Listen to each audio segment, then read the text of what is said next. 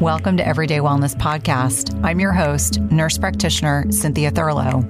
This podcast is designed to educate, empower, and inspire you to achieve your health and wellness goals. My goal and intent is to provide you with the best content and conversations from leaders in the health and wellness industry each week and impact over a million lives.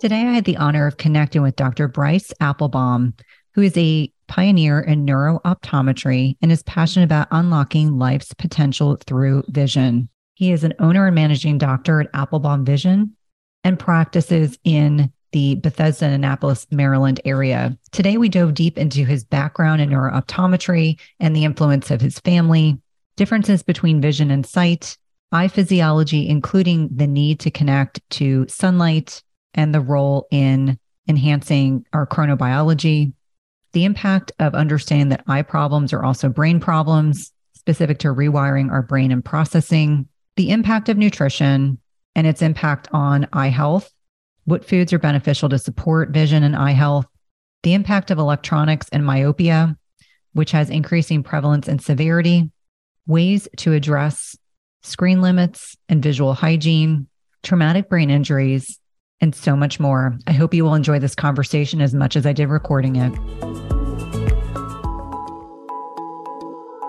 Good morning, Bryce. So good to connect with you. Thank you so much for having me. Great to see you. Yeah. So I loved learning about your background and you know, your parents were obviously in healthcare and how that probably very likely influenced your decision to go into optometry school and become a vision specialist. But let's talk about your background and what genuinely influenced you to have a passion for eye and vision health. So, I'm really where I am today because of the work that I do. I have a pretty cool story that really starts in probably first grade. And on the soccer field, I remember this fall afternoon at Carderock Springs Elementary School where we were playing the Purple People Eaters, and there was this moment I can remember honestly as clearly as if it was yesterday. I'm the lone defender. There's these three attackers coming at me on a breakaway, and it's just me, the goal behind me, and I completely freeze. It's like my legs are stuck in quicksand, and they just blow past me. They score, and I the feeling I had at the time was just afraid, helpless, like I was lost in space. I let my teammates down, and and you know, at the time I had these visual developmental delays, which means I had trouble focusing my eyes and I had poor depth perception and my eyes didn't work well together as a team, causing me to really freeze in moments where, you know, it would be more common to have sprung into action. And that night, the dinner table, I had a complete breakdown with my parents, tears pouring out. And I shared how I didn't know where to be on the field or what to do, and how in the classroom I couldn't see what the teacher was writing on the board. And, you know, having to often ask my friends, what does that say? Or pretend to sharpen my pencil up at the board to just kind of get a peek at what she was writing. And because my vision, I had this confidence that hadn't developed. And I often felt like a turtle kind of retreating into my shell in so many aspects of life. And like you shared, fortunately, I was born to the perfect parents. My mother, an occupational therapist, my father, a developmental optometrist. And, you know, it really wasn't until this breakdown that they really put all the pieces together. And from that point forward, my dad went all in, dedicated his career to helping me and, you know, with his subspecialty of developmental optometry. And then over the next several years, I did consistent vision therapy, sensory integration based occupational therapy every week. And I struggled learning to read. I was a reluctant reader. I would try and fly through other subjects like math to kind of make up for my deficiencies in, in reading. And it honestly wasn't until about fourth grade or so where everything came together. My eyes, my brain, my body started working as this cohesive team. My confidence emerged. I became a stud athlete. I started to actually enjoy reading, developing interpersonal communication skills was something that was natural. And I look at it as I turn my disability into a strength where I could kind of get an advantage in life based off of vision. And obviously continued with therapies and over the time have transitioned, you know, from a patient to a clinician, but have been studying this work for decades. Uh, I'm now dedicated to the evolution of vision therapy and how to make it more accessible and innovations and technological applications. And and on the other side of this, we can accomplish in a matter of months what was done for me in years. So we can help people who've been had their heads buried in screens and phones and other tech devices who are experiencing all these symptoms like headaches and eye strain and fatigue and environmentally created nearsightedness where we can help people become screen fit so they can get their life back and you know turn weaknesses visually into strength and superpowers. So i feel like i have this obligation. I'm here so that others don't have to really struggle the way that i did. Well, and I really love hearing people's pain to purposes stories. And certainly your parents are the perfect example to have a child that was struggling with some of these visual and developmental delays to be the perfect types of parents that would understand exactly the therapies and strategies that were needed to get you to a point of you know greater comfort and greater confidence now before we start talking about vision and sight and things like that, I thought it might be helpful to kind of review some basics about eye physiology. And one thing to really emphasize with listeners is that our eyes are one aspect of or one outlook of our brain. So it's important to understand this close interrelationship. They're not just two separate entities, they are tied together. And as a former ER nurse, I was saying to you before we started recording that you know, we took eye health very seriously because it would more often than not give us clues into what was going on with the brain. So let's unpack the interrelationship between our eyes and our brains and how they work together so that we can actually see. So, actually, that physical manifestation of vision. Most people don't realize we need more than our eyes to see, right? I mean, our eyes are connected to something, and there's more areas of our brain dedicated to processing vision than all of the other senses combined. And obviously, I'm biased, but vision is our dominant sensory system. It should be what's guiding and leading and kind of creating organization from our world. You know, and evolutionarily, vision was intended to help us navigate our three dimensional environment and our world. So, you know, from a how eyes and brain work well together standpoint, we're all born without the functional visual skills in place. And then through our life experiences, we develop the ability to converge our eyes and track our eyes and focus and process information and really understand the world around us. And so that's something that's either developed and learned well or not learned as well as it could be. And that's when some intervention is needed. But I would say, you know, more so than ever, we're noticing problems in the whole world, but specifically the younger generations, because kids are being introduced to technology and screens earlier than ever before and often being asked to read at earlier and earlier ages and very often not visually ready for those demands and that's when vision problems emerge so i my subspecialty and, and we can talk about that is looks at vision way differently than eyesight and you know eyesight is simply the ability to see whether that's letters on the letter chart or street signs or what the teacher writes on the board in the classroom Eyesight's what people have glasses for. Eyesight, though, is really just a symptom. It's a symptom of how the brain is functioning and using the eyes together as a team. And that's where vision comes in. Vision is brain. Vision is, you know, what's pervasive throughout our entire brain and how our brain understands how to drive meaning and direct the appropriate action. Vision problems are brain problems. And there's fixes for brain problems that are created from our environment, from our visual stress, from developing these maladaptations from life where we don't have the foundation to meet the demands. And so we adapt or we avoid. But um, the majority of vision problems that are functional in nature are treatable, avoidable, and yet the world doesn't know that. And so that's why I'm on a rooftop singing all of this, shouting all of this, because it needs to get out there more. No, I couldn't agree more. And it was interesting as I was preparing for our discussion, and you just alluded to this, the brain uses 40 to 50% of its physiology just for sight.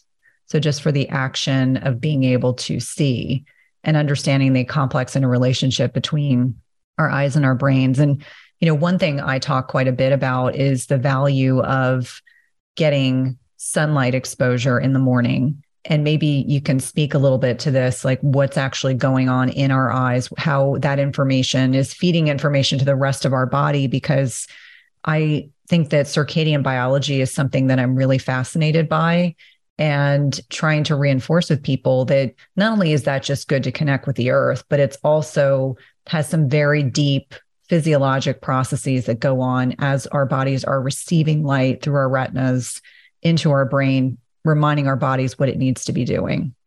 I'm glad you bring this up. So the retina is the inner layer of the eye, and it's the layer that has all the photoreceptors that allow us to see small things, react to periphery, to kind of process signals from our world.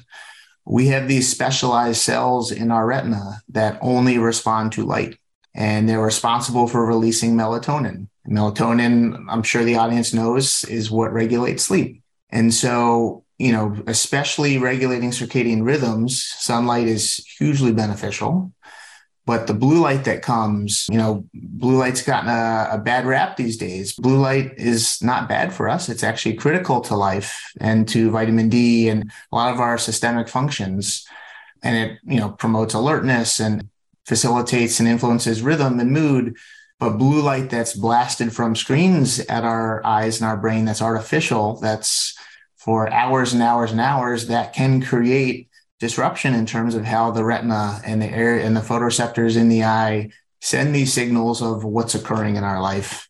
And it can contribute to, for some people, eye strain and fatigue and light sensitivity and, you know, a lot of trouble with cognition and just ability to function at a high level, especially with work when we're staring at screens all day long. There's not really evidence that blue light harms the eyeball itself, at least yet, but blue light being blocked, that's artificial, or at least shifted in terms of how the brain can then filter and process that information, can be hugely helpful for many people who are like us staring at a screen right now, you know, for extended periods of time. So there's glasses that protect blue light there's lots of different levels of blue light protection and different kind of quality levels. You want one that has the largest spectrum blocked, but also, you know, getting outside gets uh, allows us to use our visual system the way that it is intended and allows us to, you know, apply our visual skills to space and to facilitate depth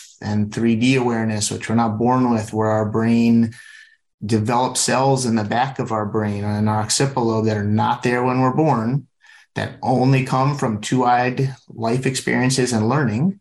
And that critical period for vision development, although many eye doctors would say after age eight, you blow out the candles and poof, all of a sudden that can't be trained or taught. I graduated school in optometry school in 2009. That's what I was taught. That's completely false. It's been disproven. We have the research and literature to support that. I have patients right now, 97, 92, and 89 in office based vision therapy with me, developing depth perception for the first time. So we can talk about what's involved to develop depth perception and what's needed and how to do that. But our brain has so much neuroplasticity. And with the right facilitation of ingredients for our body and life experiences and right intention for what we do and how we do it, you know, we can allow our brains to really influence life in a positive way, and especially our visual system to get that optimal clarity that is needed for sports, for reading, for learning, for driving, for all, all the important things in life that are so visually dependent. At some point, we've all been sold a big fat lie. It's called the protein misconception. So starting in the 1980s, we all believed that more protein equated to more muscle growth. And I'm here to tell you it's a big misconception. This has a great deal to do that our body can only absorb protein that's broken down into smaller building blocks called amino acids. It doesn't matter if you're consuming 30 grams of protein or 300 grams of protein. If you don't have a sufficient supply of enzymes to digest the protein, your muscles will ultimately be unable to use these as vital building blocks. That's why it's crucial you take a high quality digestive enzyme. The one I trust and use myself is called Masszymes by Bioptimizers. Masszymes is a full spectrum enzyme formula with more protease than any other commercially available product product with five different forms of protease. Plus, it contains all the other key enzymes you need for optimal digestion. If you're experiencing bloating, gas, or digestive distress, a contributing factor can be that your body is no longer producing as much digestive enzymes. And you can try Masszymes today risk-free. They have a 365 day full money back guarantee and is the gold standard in the industry. Go to bioptimizers.com com slash Cynthia. That's B-I-O-P-T-I-M-I-Z-E-R-S dot com slash Cynthia and use promo code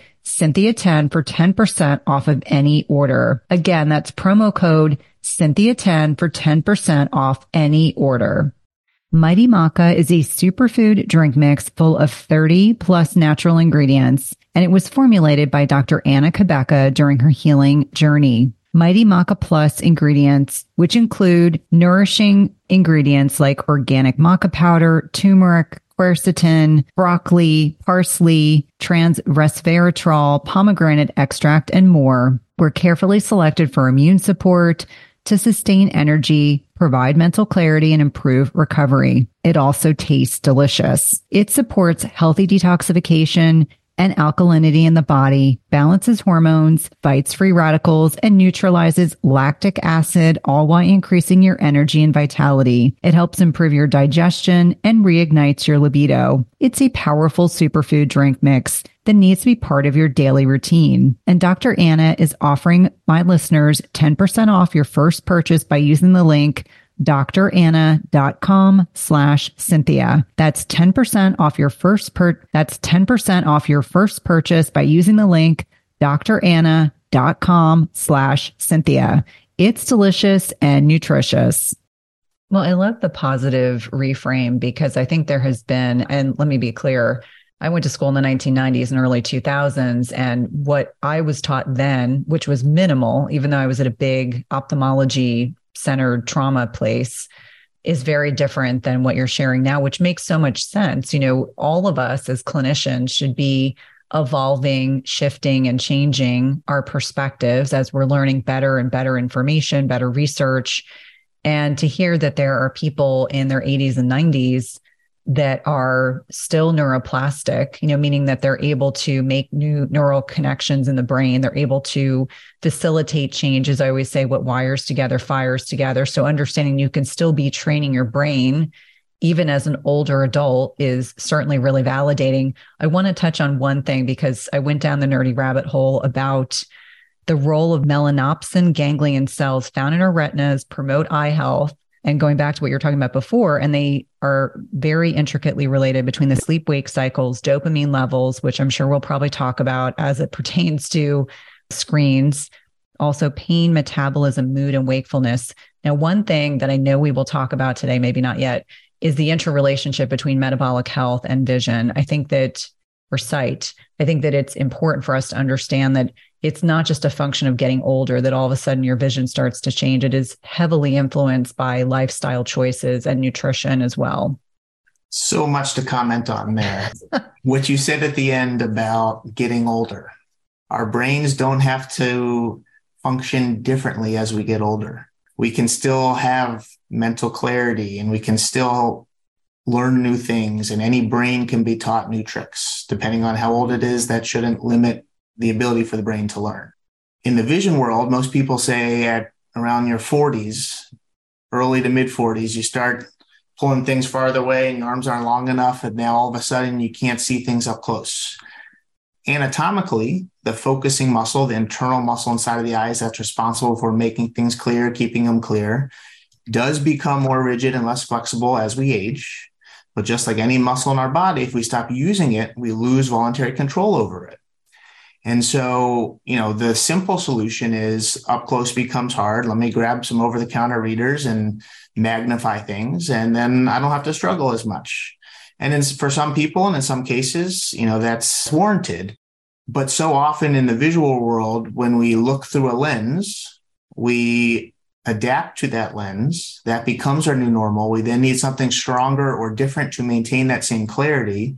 And then we go down this vicious cycle where the prescription is rapidly changing. From a near perspective, you know, if, if we could focus things at, let's say, 16 inches, and then all of a sudden it starts to recede to 20 inches, if we then magnify it so the brain doesn't have to work, our brain literally forgets how to use those systems. From a just normal prescription standpoint, as we grow and as our bodies change, our prescriptions can change but our we shouldn't be getting new glasses every year at the eye doctor and far away shouldn't be getting blurry and blurrier and you shouldn't be needing a stronger stronger lens unless there is something functionally driving that And, you know, I'm a big believer that any prescription should be the weakest lens possible, that is the most balanced between each eyes, that gives the greatest improvement. If we relate this to blood pressure, let's say, you know, if a 100 milligram pill gets your blood pressure to a target level and so does a 10, in my opinion, you go for the 10. But you bring up ophthalmology and optometry and the kind of disconnect that's there. Ophthalmology in general is are, are surgeons and they're trained heavily on the intervention of eye disease and on structure. And I'd say optometry in general are trained more on function and development. And if you have, if surgery is needed or you need a unique diagnosis based off of the photoreceptors that are missing or absent, like you mentioned before, absolutely ophthalmologists are the go to there. But if we're talking about performance in life and how our eyes can work together as a team and how we can use the inside and outside muscles of our eyes in synergy, I think optometry is definitely the subset of doctors to see there. And then specifically those that practice vision therapy who are board certified in vision development and rehabilitation, who know that at any age there should be a level in which our eyes are functioning together as a team. And the inside and outside muscles of our eyes need to be in synergy for us to be able to maintain clarity and a single image for extended periods of time, especially if we're high level athletes or if we're reading forever, if we're on screens for a long time. No two people see the same. No two people should see the same. And so, you know, if somebody gets a pair of glasses, tries them on, and it doesn't seem right, or it creates a symptom, in my opinion, it's not right. And you need to go back to the doctor. And, and the what's better one or two that is done in eye exams that creates so much anxiety for so many people, those are just measurements. What do you then do with those measurements in terms of predicting the right balance for life? And what can we do then to make it so that our, our visual system is guiding and leading rather than you know, creating symptoms or making life more challenging than it should be. Well, I love that you are able to provide some objectivity about different types of eye health professionals, which I think is so important. Now, if someone is coming to you for vision therapy, and I love that you call it PT for the brain, because that's really what it is. Is the average person, is this a lengthy process that they're working with you? Is this something that goes on for months or is it something that goes on for years? I'm asking out of just genuine curiosity because this is a new concept, but it's one that I think for many of us, I think we would rather do physical therapy for our brains than be getting stronger and stronger prescription lenses or contacts or things like that that we have to utilize or that we choose to utilize. Let me reframe that choose to utilize as our vision is changing and we're getting older. So I just want to clarify one thing you shared. it, is physical therapy for the brain, but I would say it's physical therapy through the eyes for the brain with the intention of rewiring the software in the brain to change how somebody's taking in the world around them and processing visual information. So, in my practice, at least, I work and treat with essentially four main populations. Um, number one, kids with visual developmental delays impacting reading, learning, and academics. Number two, people with head injury or concussions where the visual system is massively disrupted based off of what we talked about initially, having there be so much of the brain dedicated to processing vision. And two thirds of the neurons entering our brain actually originate from our eyes. It's, it's impossible, in my opinion, to have a head injury and not have vision be impacted. It's just a matter of at what level. Number three, eye turns or lazy eyes as an alternative to surgery. So often, eye turns, let's say, are not problems with eye muscle length or strength. They have to do with coordination and the brain not learning how to use the eyes together as a team. There's a very high correlation with kids who skip over crawling or walk early, who then develop lazy eyes or eye turns because they don't have the motor foundation to support the visual learning that's coming. And that's so crucial to life. Uh, and then the fourth area, athletes. I work with a lot of professional athletes, a lot of non professional weekend warrior athletes, kids, adults. Anybody's visual skills and abilities can be improved. It's a matter of whether improving them does anything to improve life. You, you mentioned about a timeline. My model is office based therapy is ideal in every scenario. And we put a big emphasis on home reinforcement where new learning takes place in office. We give you ways to practice those skills at home. And the more you practice, the faster you establish muscle memory and the faster things become habitual and automatic and unconscious. But that's not something that is available to everybody. And it's not available to even as close as many people as it should be.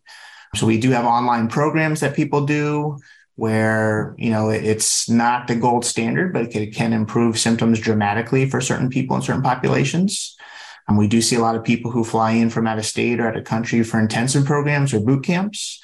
So although this sounds crazy, we've worked with somebody to develop depth perception in a week, but they were doing, let's say, two hours a day, six days a week of therapy. So timeline, I think, really depends on uh, how much opportunity the brain has for learning.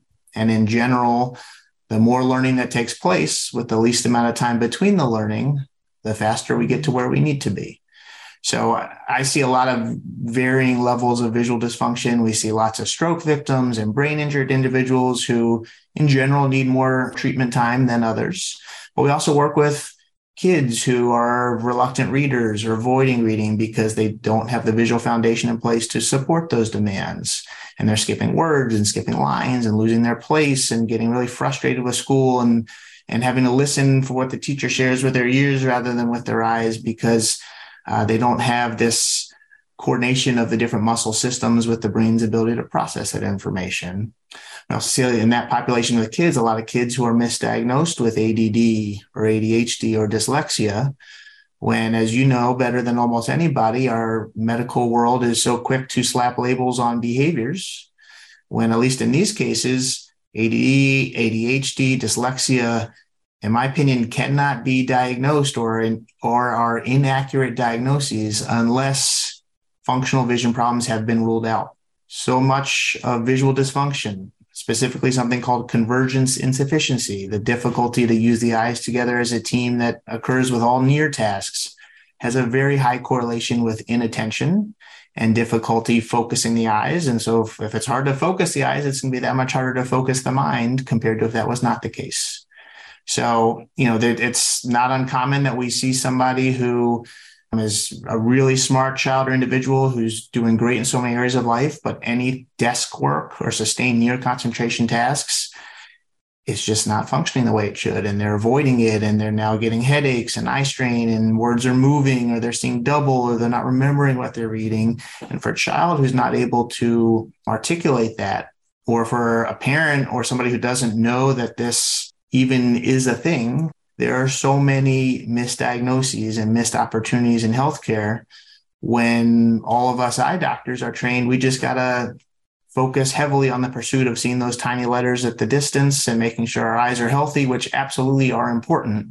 But what about what the brain does with the information the eye sends it and how the brain processes that information and then how the brain tells the rest of the body how to react and how to move and how to function and how to respond to the world around us. So vision problems are everywhere. And, you know, once you start hearing about them and knowing what's possible, I mean, I'm sure a lot of people listening are probably thinking of people they know or themselves who are struggling unnecessarily in life because of hidden or misdiagnosed vision problems. No, it makes a great deal of sense. And and one area in particular that, you know, the impact of screen time, the impact of blue light, the impact of iPhones and tablets and computers and you know, kids now can stream 24 7 unfettered in a lot of instances, especially, you know, we're three years into the pandemic or out of the pandemic or however we want to reframe that. From your perspective, what have been some of the net impact you've seen with regard to electronic use and eye health? Cynthia, when you and I were kids, our parents had to drag us in from being outside all the time, especially over the summertime. And it's no, I don't want to come inside. I want to play. I want to climb in the trees. I want to play ball with my friends. And now so many parents are having to drag their kids outside because they're buried in a tablet or on a video game and in this dark environment where they're not engaging with real people or three dimensional space. They're engaging with a screen.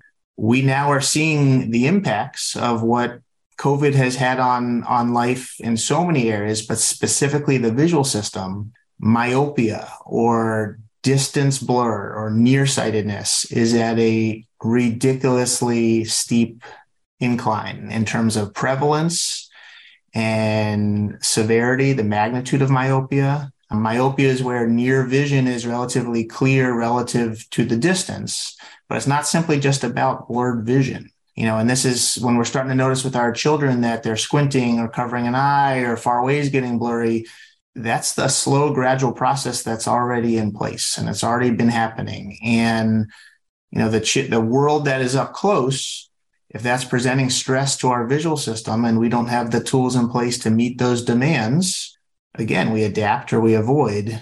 Myopia is at such an increase right now. It's estimated that by 2050, 50% of the population will be nearsighted.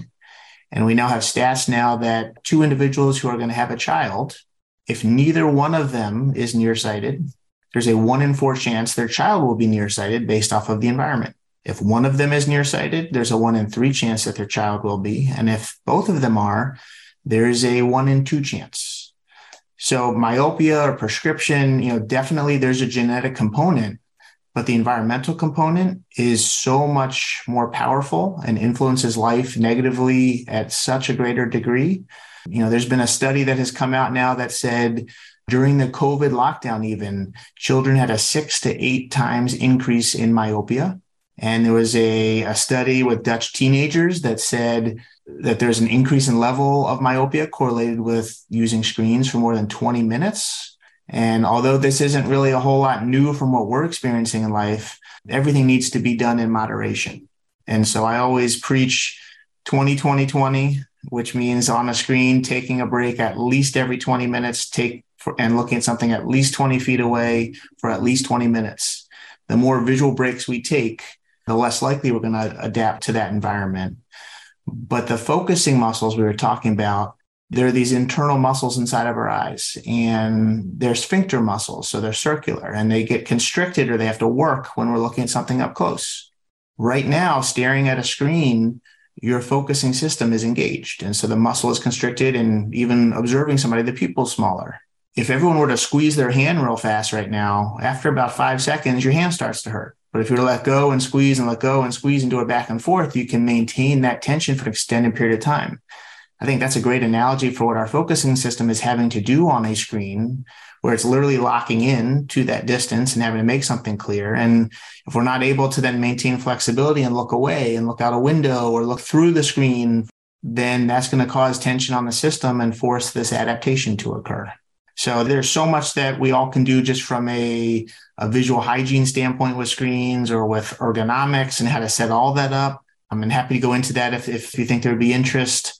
But I'm so glad that most learning for kids now is not virtual and it's not online, at least in most places, because man, with our problems with that from so many perspectives, but specifically from a vision perspective. Yeah, I can just imagine. And it's interesting. My kids at the time we were in Northern Virginia. So from March of 2020 to March of 2021, they were home on Zoom probably like most of their peers, even though they're good students, they were bored. You know, they'd have their gaming computers up, they would be looking at Zoom, half paying attention. And let me be clear, I did not support this, but you know, running a business and all of us working from home, it was impossible to supervise every single thing. But they were both middle schoolers at that point in time. So old enough to be independent for parts of the day. So for parents that are listening, realistically, I would imagine most teenagers, as an example, are spending, you know, they come home from school, they're doing homework online, they're on screens.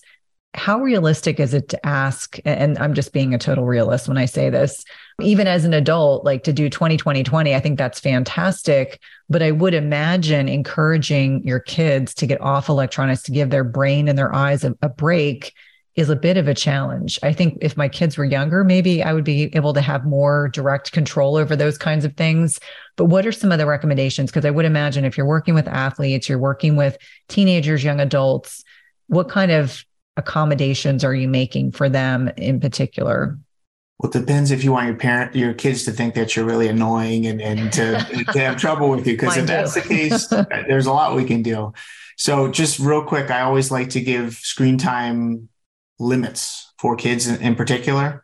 You know, under 18 months or so, we should be limiting screen as much as possible, except for engaging with a loved one on FaceTime who's not local because you want them to be interacting. If we're 18 months to two years old, I would say 30 minutes max. And again, high quality engagement as the only option. And when we then get to about two to five years old, not more than an hour a day, and six and above, not more than two hours. American Academy of Pediatrics says two hours is max.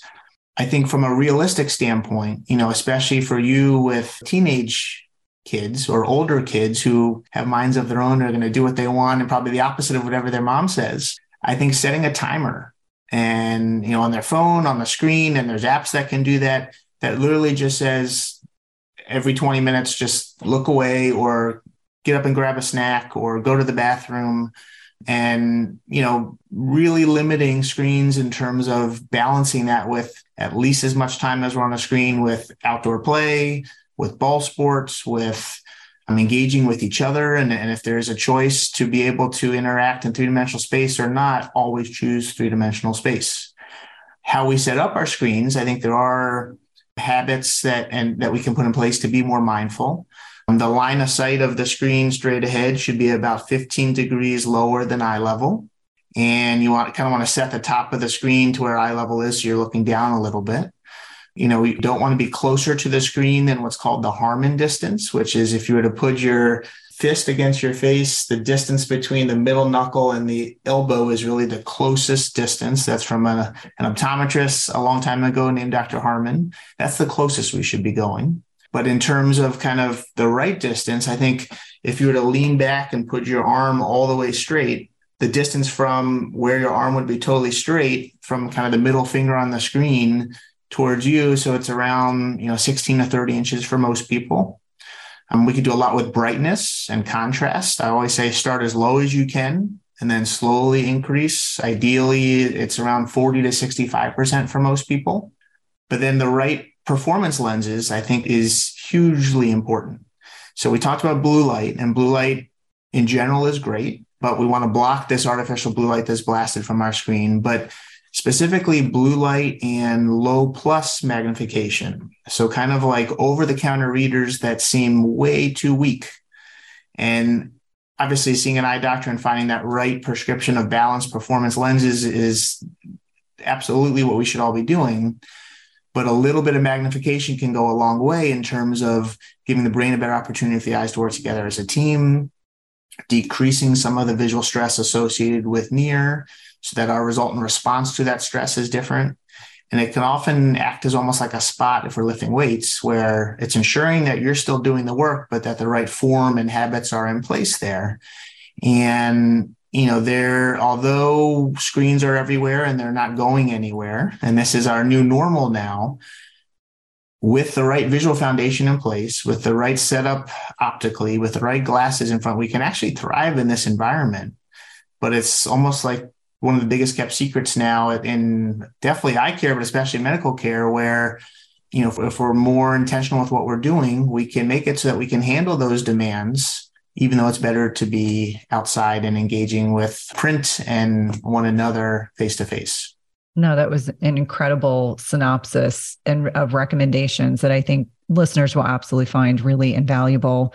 Let's pivot and talk a little bit about the role of nutrition and eye health. You know, I come from a traditional allopathic background. And so yeah, the, the, things we worried about in cardiology was, you know, if you have diabetes bad enough, it impacts your retina, you get retinopathy. But there's so much more to eye health than that. But let's talk about metabolic health as it pertains to how healthy our eyes and our vision can be.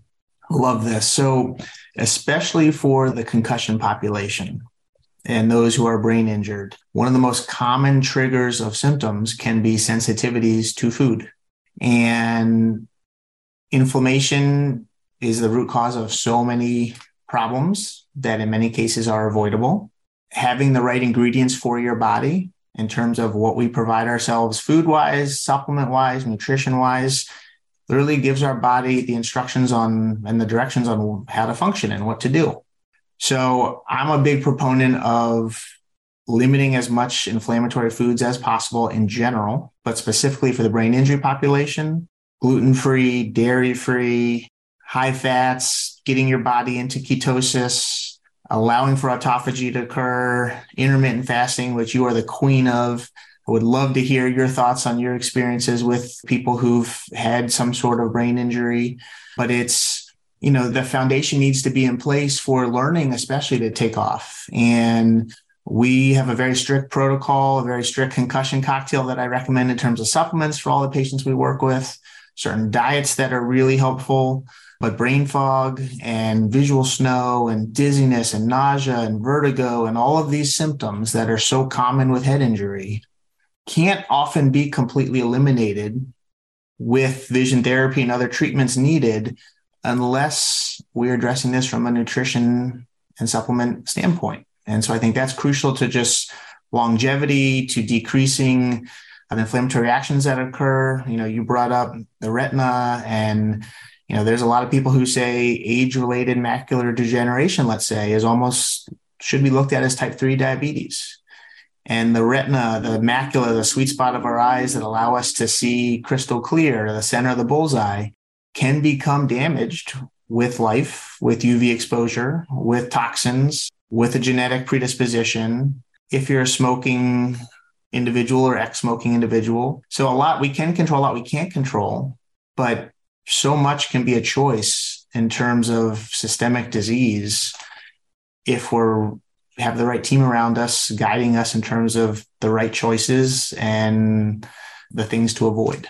That's really helpful. And do you find that there are, and again, we're speaking in generalization, so it's not specific to any one type of disorder. When you're talking about nutrition, obviously, anti inflammatory diet, probably brightly pigmented fruits and vegetables, lots of, you know, the omnivore kind of process without all the processed foods. Are there specific ingredients or specific vitamins or minerals that are based on research that are particularly beneficial for eye health? I mean, I always think about healthy fats and fat soluble vitamins and things like that. But based on the research, what are the heavy hitters, the ones that you think are most impactful?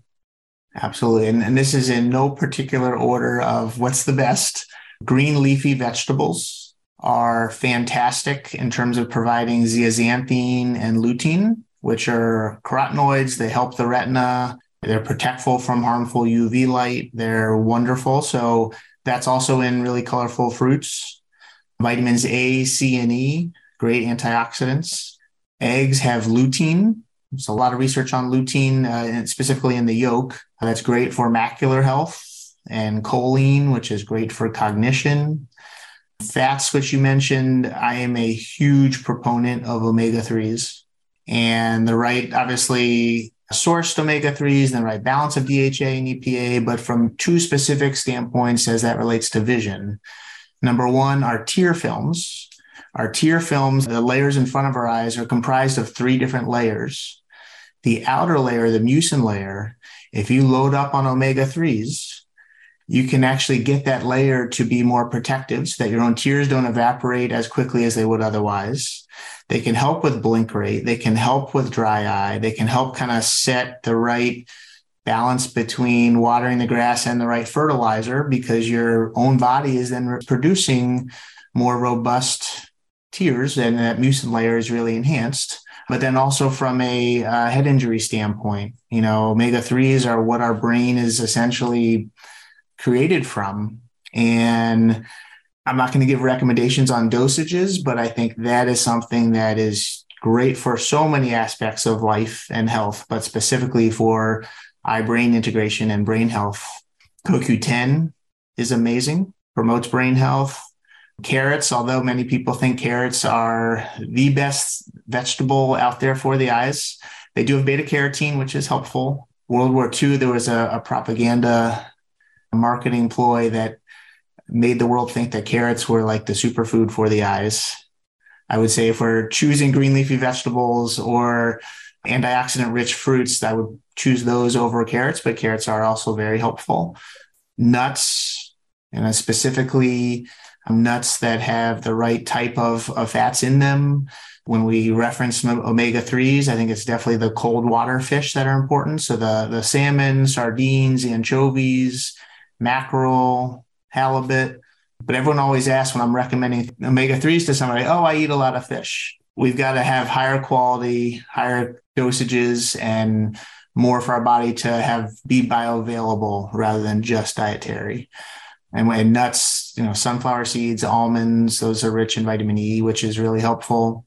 Broccoli has choline, zinc, iron. That's great.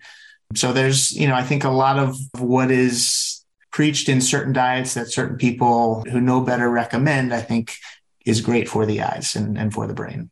Have you guys heard about a bioactive whole food on the market with 5,000 published research studies backing it? When my oldest son needed to go on antibiotics a few months ago, I discovered Armra colostrum. And the benefits for him and his recovery from being on antibiotics have been instrumental in me now recommending this to my dairy non sensitive patients and clients. Armra's colostrum strengthens immunity ignites metabolism, fortifies gut health, promotes hair growth and skin radiance, and powers fitness, performance, and recovery. My son has mentioned to me over and over again how great his gut feels, how he has improved his digestion and gut function as well. Colostrum is a rich, exclusive source of immunoglobulins or antibodies that optimize our immune defense even during cold and flu season. And we know the mucosal barriers house over 80% of our body's immune cells, including including the antibodies IgG and SIG-A. And these immunoglobulins bind and intercept harmful particles like viruses, bacteria, and toxins, blocking them from crossing into the barriers into our bloodstream. And Armra's colostrum contains the highest levels of SIG-A and IgG to ensure your most fortified first line of protection. It's sustainably sourced, and it's important to know that you want to mix colostrum only with cold liquids or foods or dry scoop it into your mouth mouth. This is also great for the oral microbiome. And we've worked out a special offer for my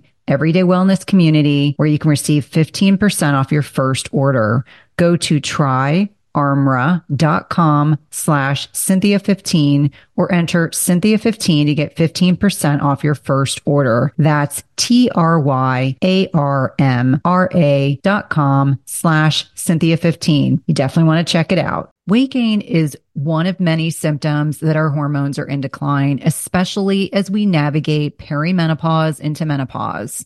Dr. Anna, who is a great friend of mine, is an OBGYN who's treated thousands of women just like you and I who experience increasing dryness and even pain in the bedroom as they get older. Julva is the solution Dr. Anna formulated for her own clients, and it has since been loved by over 100,000 women. It's a feminine cream with DHEA that helps the body regenerate moisture from the inside out. 92.8% of Julva users experienced a significant improvement in the first four to eight weeks. Get 10% off your first purchase of Julva by using the link dranna.com slash Cynthia. That's dranna.com, Cynthia, and get 10% off your first purchase.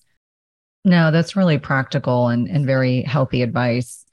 And I got a lot of questions about psychedelics and their impact on vision and the integration between our eyes and our brains. Do you feel comfortable speaking to that? It was just like I had multiple people asking the same question. So I thought, okay, there's clearly some interest here, and this is not my area of expertise. So I've been asked a ton about this as well lately. and I'm going to give a an answer that kind of gets us to understand what's occurring neurologically and then what's influenced from other exogenous substances. So when we are under stress in general, the autonomic nervous system acts like a seesaw between the fight or flight systems. From a vision standpoint, our pupils widen and we get this tunnel vision under stress where we're kind of primed to react to what's around us. That's intimately related to two different visual processing systems in our brain one that responds to central focal visual input and one that responds to peripheral ambient input.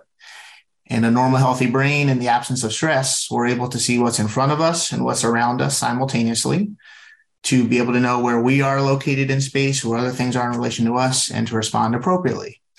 But like I mentioned, under stress, when the sympathetic nervous system gets activated, we get this tunnel vision effect where it's almost like we're looking through paper towel holders. When that happens, very often you feel lost in space, periphery collapses, depth perception gets limited. And if you can understand the reason for that reaction, based off of the autonomic imbalance, whether it's from a head injury or just too much stress in life, we can actually retrain the brain to use those two systems in a healthy synergy to actively activate periphery, to actively lock in centrally, to be able to have a healthy relationship between both of these so that, at least from a vision standpoint, we're able to maintain the functional skills that are needed for these stress induced environments. Now, very often, so much of our brain is not even being tapped into, and especially from a vision standpoint. So, certain substances or supplements can activate certain areas of the brain where, at least we know from a training standpoint, we can improve and establish for people who never developed this the ability to think in mental pictorial images, the ability to integrate input from multiple sensory systems, the ability to see things from other perspectives, the ability to see figure as well as ground at the same time, to be able to selectively lock in back and forth, to be able to discriminate, to be able to establish memory in sequence or in in real time. And so I think from a blocking from a standpoint of allowing different areas of the brain to communicate more effectively with one another and for different centers to establish neuronal connections that were either not there or we're now tapping into them or we're building more robust networks so much can be done to train the brain from the use of the visual system and i would say that's our bread and butter in vision therapy and neurorehabilitation where we're literally establishing connections that are either severed or weren't there to begin with, or we're just not tapping into. And even from a, a, head injury standpoint, I'm a big believer that the vision problems that occur from a functional standpoint after head injury, they don't go away on their own. They, you just learn how to bypass them and how to compensate. Unless you're forcing yourself to tap into those systems and that processing by arranging the conditions appropriately with, let's say, a vision therapy setup, where we're integrating cognition and balance and movement and vestibular input and all the systems that rely on vision in life you know to really raise the level of demand so that we can engage in higher level thinking and use what we have so our eyes brain and body can be working more nicely together as a team i think that's a really nice explanation i think that nowadays there has been a resurgence or a degree of popularity for some of these psychedelic medications. And I've never experienced any of them my own, but in talking to clinicians who've done ayahuasca and some of these other modalities, you know, what they've been able to do in terms of brain retraining has been pretty incredible. Now, I want to be respectful of your time, but one other question that I got was talking about depth perception. Is this something that people are, and I know as we've had this conversation, is this something that when people start struggling with depth perception, whether it's at night, you know, they have poor vision at night, and this has been the way they've been their entire lives, is this something that we can work on through vision therapy, or is this a fixed issue for them? Thank you for bringing this up. I cannot wait to enlighten people in terms of what we now know from clinical practice, from research, from let's just say medicine from the current century versus what we knew in the past. So there's two specific vision problems that I'd like to talk about that influence depth perception, and then we'll get into depth perception. So the two vision problems, number one, strabismus, which is the medical term for an eye turn, and number two, amblyopia, which is the medical term for a lazy eye. We now have research and literature to support what my profession has known for a very long time that a lazy eye, for instance, the inability for one eye to see the small letters, there's certain reasons why that occurs, but that is a two eyed problem manifesting on one side. So, unless it's addressed from a two eyed basis, the progress or improvement that can come from, let's say, patching is often minimal. The old school methodology was that there's a good eye and that there's a bad eye. And the good eye we got to cover up and we got to force the bad eye to then have to function. Put aside the emotional toll that can take on a child or the frustration that comes with that or the difficulty to just be in a hallway or, or function in a classroom standpoint. If we're looking at it as an, a lazy eye is because of faulty vision development and the eye's not working well together as a team, when you're covering up an eye, you're actually preventing the eyes from working well together as a team. And very often we'll then see fragile eye coordination manifest after that. And then all of a sudden there's an eye turn because the brain literally is not able to use both eyes together. So the most advanced treatment is office based vision therapy now, where we're literally teaching the brain how to engage that eye in the presence of the other eye, whether that's with lenses or filters or prism or virtual reality, where we can literally make it so the brain has to, let's say, use detail under two eye conditions with that eye that isn't seeing as well, but maybe relying on the eye that's open for more periphery to kind of create the glue to occur. The eye turn I mentioned, strabismus, the medical term for an eye that's pointing in a different place, very, very often has nothing to do with the eye muscle strength or length. It has to do with coordination and the brain's ability to use the eyes together as a team, which again is a learned process. All of us who have children early on in life, you notice eyes are pointing all over the place. For me, that was terrifying because I see my kids learning how to take in the world and use their eyes, but that, was very scary, even knowing what I know for all three of my kids. The medical model would suggest, well, if one eye is in or out or up or down, we need to shorten or lengthen one of the extraocular muscles so that it's easier for the eyes to point to the same place. But again, a strabismus or an eye turn in a 90 plus percentage of the cases has to do with the brain not having learned how to use the eyes together. That's a symptom of the problem. If you can address the underlying problem, which is maybe it has to do with focus and eye convergence synergy. Maybe it has to do with a visual midline that shifted. Maybe it has to do with a motor system that's not developed the way it should be. You know, very often with an infant who's developing an eye turn, we can just have the parents bring, come into the room from a different position or position the crib in a room differently or you know knocking all the furniture down out of a room and having somebody literally try and explore how to use their body in space and have vision guide movement so much can be influenced in a positive way. Back to depth perception. Depth perception or 3D awareness is something we're not born with. It requires two eyed learning. It requires a sweet spot of both eyes to be pointing at the same place for long enough that these new cortical cells in our occipital lobe actually develop. And then we tap into those. And once they're there, they're there you can often lose the ability to tap into that system, but they're there. And then we have to figure out how to get back to that system. But faulty depth perception or 3D awareness not being what we want it to be, that can show up for a child who can't catch a ball, or somebody who's hesitant going up and down stairs, or terrified to go off a high dive because they don't know how much space exists there, or anxiety driving or on a bridge when you actually can kind of see periphery and all the water below you, it almost locks you into that central vision there. So the autonomic imbalance that can occur under visual stress, where we go between central and peripheral processing, that impacts depth perception. Head injuries impact depth perception.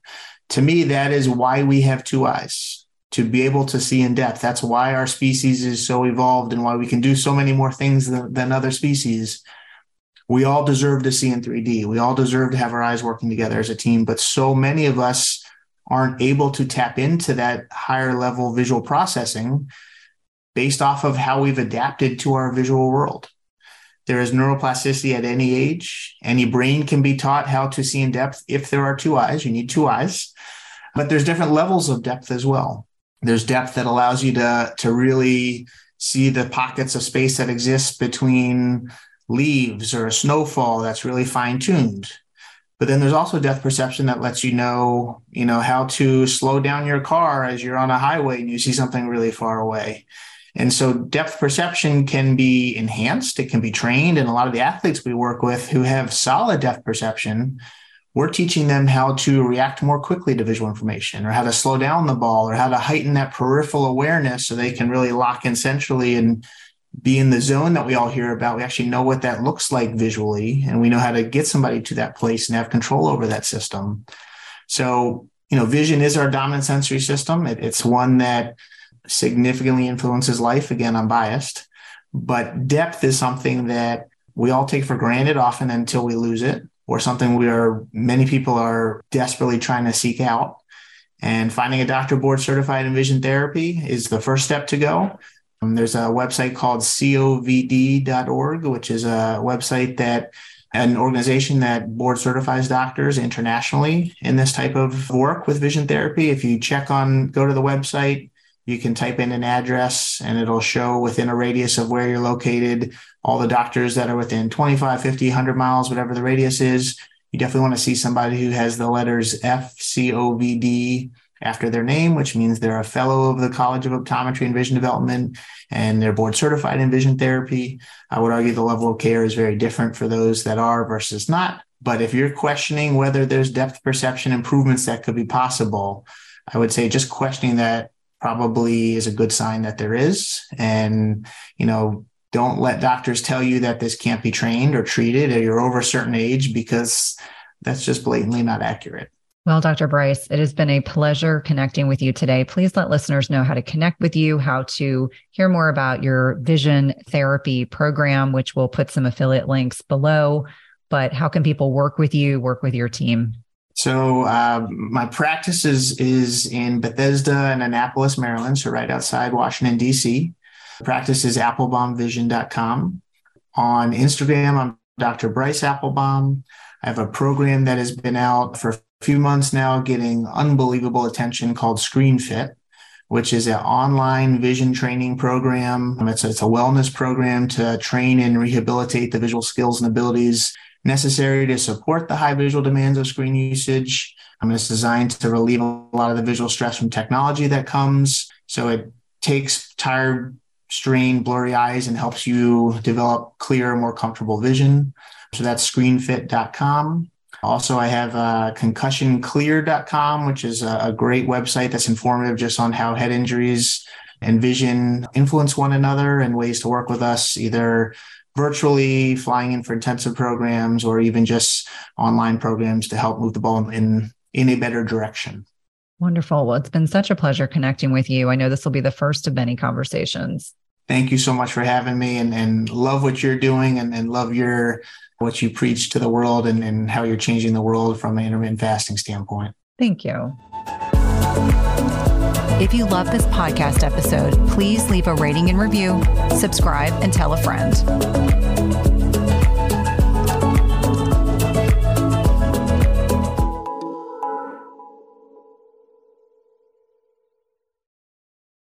Just as you carefully choose the cut of meat or freshness of produce that you cook at home, you should carefully choose chemical free cookware that provides a healthy and safe cooking experience. The materials in 360 cookware are safe, sustainable, and of the highest quality. Their cookware is 100% free from any toxic chemicals as the company produces quality stainless steel cookware and bakeware without added chemicals, and all are manufactured in the United States. It's also the leading manufacturer that equips kitchens with cookware and bakeware that are free of all of the toxic chemicals and coatings, including PFAS, Teflon, and ceramic. And the best thing is that when used properly, the product's construction provides nonstick properties in a product that can be passed down through generations. Go to www.360cookware.com and use code Cynthia20 for 20% off your first order. Again, that's 360cookware.com and use code Cynthia20 for 20% off your first order. We've been using their products over the last several months and have really been pleased with not only the durability, but ease of cleanliness.